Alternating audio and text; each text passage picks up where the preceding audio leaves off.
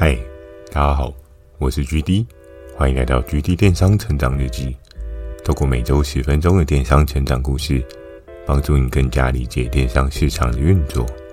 MixerBox 近期 GD 有加入订阅赞助计划，如果觉得 GD 的内容有帮助到你的朋友们，想要特别支持我的，也可以前往订阅赞助哦，支持我说出更多好的电商相关内容。那在今天这一集呢，要跟大家聊到好久不见的 W 姐。主题是什么呢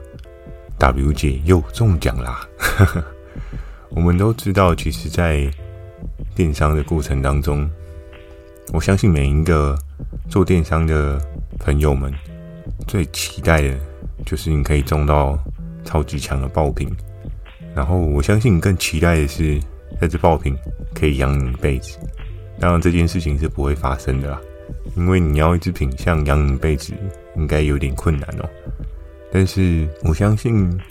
更多人在追求的是短时间中了一个爆品，然后这个爆品可以尽快速的带来一些漂亮的利润，甚至是庞大的营收。那在今天这一集呢，要跟大家聊到 W 姐中奖的品相呢，其实它是有一个小小的故事在里面。听完今天整个故事呢，我相信应该也可以收获不少。好，那我们正式开始哦。首先呢，这个产品是我在某一次我在观察安娜贝贝她的商品提案哦，因为其实，在当时他手上的合作伙伴呢，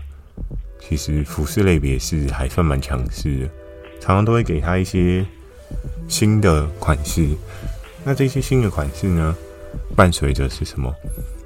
其实以服饰这个类别来讲的话，我相信很多人都可以联想到服饰类别的运作方式哦。其实我们可以围绕着一个中心的思想去思考这件事情。我记得在一部广告片里面，就特别说到一句很经典的名言：“女人的衣柜总是少一件衣服，女人的鞋柜总是少一双鞋。”所以其实呢，对服饰，它其实算是一个流行的趋势的改变。那如果当你今天是经营服饰的合作伙伴呢，如果你能够有效的运用快速的一些新的款式上架去测试，你对应的受众他们所想要的那些感觉呢，其实渐渐渐渐的，你也很容易在对应的领域当中建立起一些名声哦，像是。举一个最经典的例子，可能大家最近或许身上都有不少人穿他的衣服，像是 One Boy 好了。其实我记得我在大学的时候有买过 One Boy 相对应的衣服还是裤子，因为其实那时候雅虎奇摩商城最超值的都是那种三件七九九、三件六九九那样子的裤子哦，又或者是衣服穿搭。那在当时呢，对。我们这种可能不是很厚牙的大学生来讲，真的是一个还蛮不错的选择。一次买三件，或者鞋子一次买两双，五九九，哦，超划算的。但其实如果你知道它的实际的成本的话，你就觉得，嗯，原来你是盘子。当然，在当时的资讯强烈不对称的状况之下，其实你不可能知道这个产品它真实的售价是多少。那你当时呢？因为安娜贝贝她的合作伙伴很积极的在提一些新的款式，所以在我每天的研究报告当中呢，我常常都会分析一些，诶，消费者他可能喜欢什么颜色，他可能喜欢什么风格，他可能喜欢什么样的材质，然后他可能希望有什么样的机能性的服饰，我就会开始跟 W 姐一直讨论。那从早上的第一通的 Morning Call。可能跟他讨论完商品的款式之外呢，然后可能到中午的时候会稍微对一下他联系到的合作厂家的状况这样子。然后其实我们在这样来来往往的一些沟通讨论当中啊，W 姐她也找到了一些比较不错的合作厂家。然后我这边我相对的，我也尽可能去让他对标比较 OK 的标的哦。因为其实之前有跟大家提到做服饰这一个。行业类别其实最可怕的事情是，你的 size 要怎么去做一些调整配置哦。所以其实，在当时呢，我就针对安娜贝贝她的合作伙伴，他们的销售的一些资讯去做一些对照。比如说，我做一个很基本的对照呢，就是你一定要先看人家到底什么颜色卖的好嘛。如果人家明明就是黑色、白色卖的好，你就硬要去用一个红色、黄色，但其实就是只能说自己太过反骨啊。这样也不是不好，可能你有可能可以测试出一些新的可能。可是在这当中的话，黑色、白色毕竟是服饰界的就是百搭圣品，所以其实里面要有黑色、白色这件事情，应该是一个蛮基础的想法。然后在当时呢，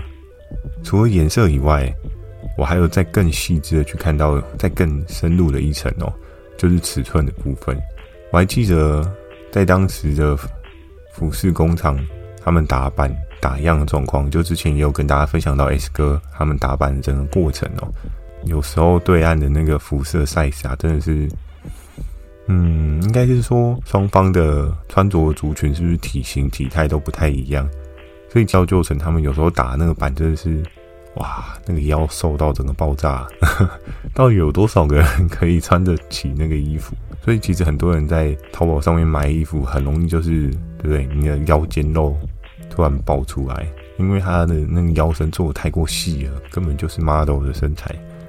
可是这个世界上做 model 的人真的不是这么多啊！我能够替 W 姐做的事情就是，除了颜色，我再把尺寸的部分做一个了解，就大概知道一下消费者受众他们说比较常购买是哪个 size，那可能借由那个 size 去跟他讲到对应的产品的库存的布局哦。比如说，假设大家都买 M 号，那当然你 M 号就多备一些。可是，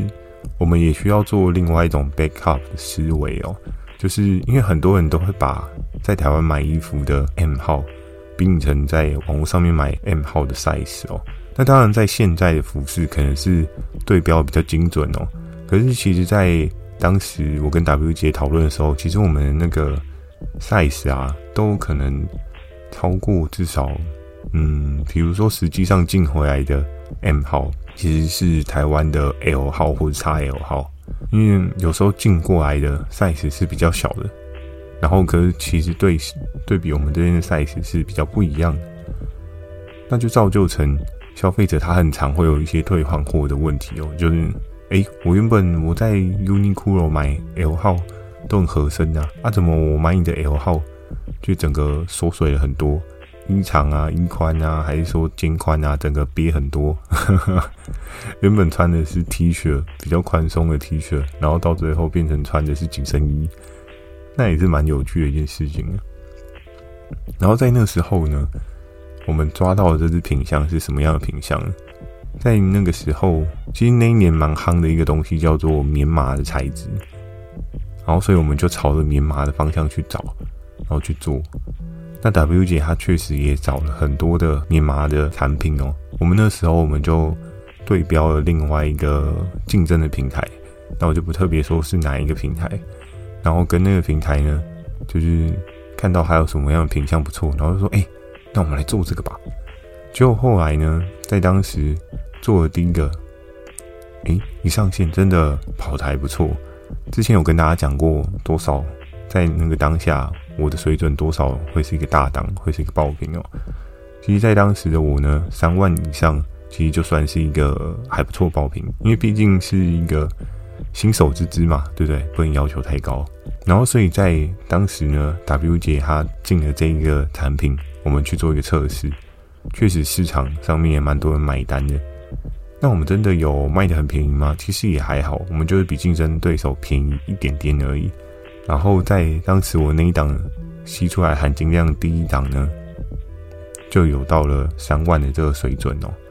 那可是，在整个销售的周期过程当中啊，其实有时候三万，有时候两万，有时候三万，有时候两万，就这样一直跳啊跳啊跳。然后在当时呢，我一直在想说，我自己的策略上面是不是有什么样的错误？就是诶。这个东西貌似看起来应该是有机会，可能七万、八万啊，甚至还有机会突破十万。可是为什么它一直都是在两万、三万、两万、三万这样跳啊？然 后我就就在想，嗯，是不是我的判断失准呢？是不是我准备这个分析报告有哪一些地方有问题？于是我在更仔细的去研究了一下，终于被我找到真正的问题。真正的问题是什么呢？真正的问题是，天哪，W 姐，你的货量根本就没有备好。怎么说？因为其实，在当时呢，服饰类别的东西。很多的消费者，他们其实买都是做一个试穿的动作，他们想要的是先套看看，因为虚拟跟实体最大的隔阂点跟差异点就是，你很容易会有尺寸不合的问题。每个人都会觉得哦，自己大概是什么 size，每个人都会觉得哦，我没有很胖啊，我很瘦诶。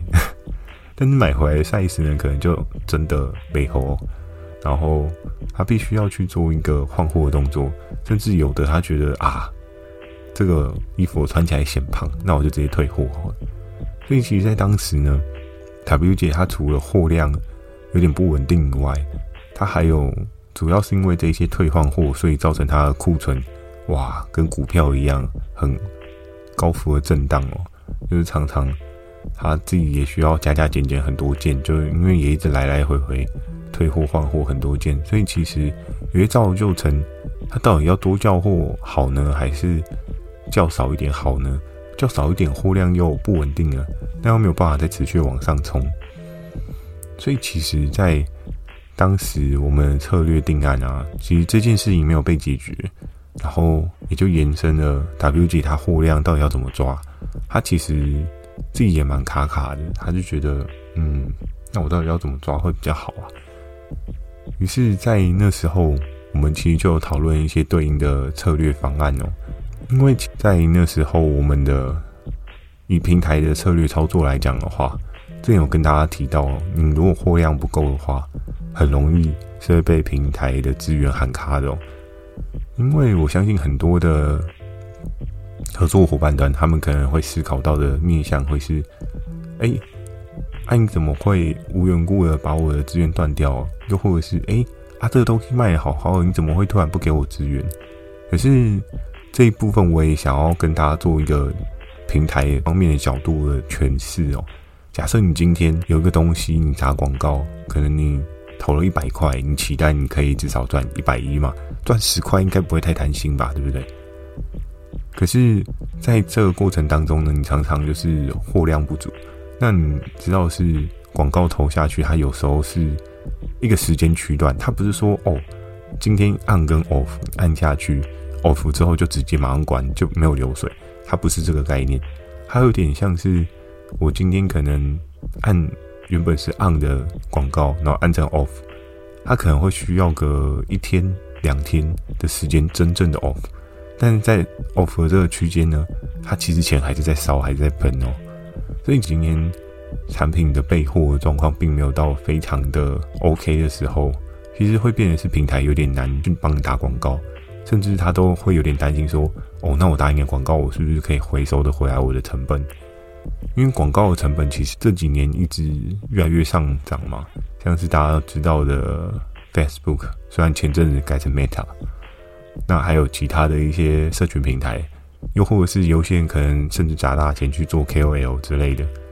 所以其实你可以渐渐渐渐的看到，其实，在广告投放这个部分啊，成本一直一直的往上走。”那也就是造成很多的平台，他们在投广告的时候，他们会追求一个最好效益化的方向。所以，其实，在当时呢，W 姐她的这个货量就是忽有忽无、忽有忽无的状况之下呢，我其实跟他讨论的策略就是，我们可以去统计一下，我们实际上面可能卖比较好的 size，真正卖比较好的。因为其实我前面提供给 W 姐的是我参考安娜贝贝她卖的比较好的 size。可是你知道，每件衣服的版型跟它实际上的状况会有些不一样。之前给 W 姐这些只是一个参考值，那它真正实际上面在卖的时候，它所会得到的一个资讯状况可能又是不一样。而且非常有趣的是，有可能吸引到的 T 也不一样。因为像有些 size 甚至开到可能四叉五叉，我之前听过最扯的还有七叉 L 哦，这是怎样给一个人穿的吗？可是当然也有可能他们叉 L 数就是塞的比较浮夸一点啦。但是在那时候，我就跟 W 姐说：“诶，那你应该要把某个 size，然后可能备稍微比较多一点，因为相对当那边订单开始运转，你会知道什么 size 被退的比较多，然后什么 size 才是真正有销出去的嘛。那你要做的事情就是真正有销出去的 size 多备一些，那一直被退货的，你就开始慢慢减少它的库存备货。那是不是相对来讲的话，就会相对比较？”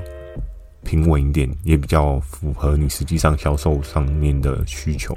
因为你真正 catch 到的 TA 可能 maybe 就是二 XL 到三 XL 这一段的人，但你却备了一堆 M 号跟 L 号，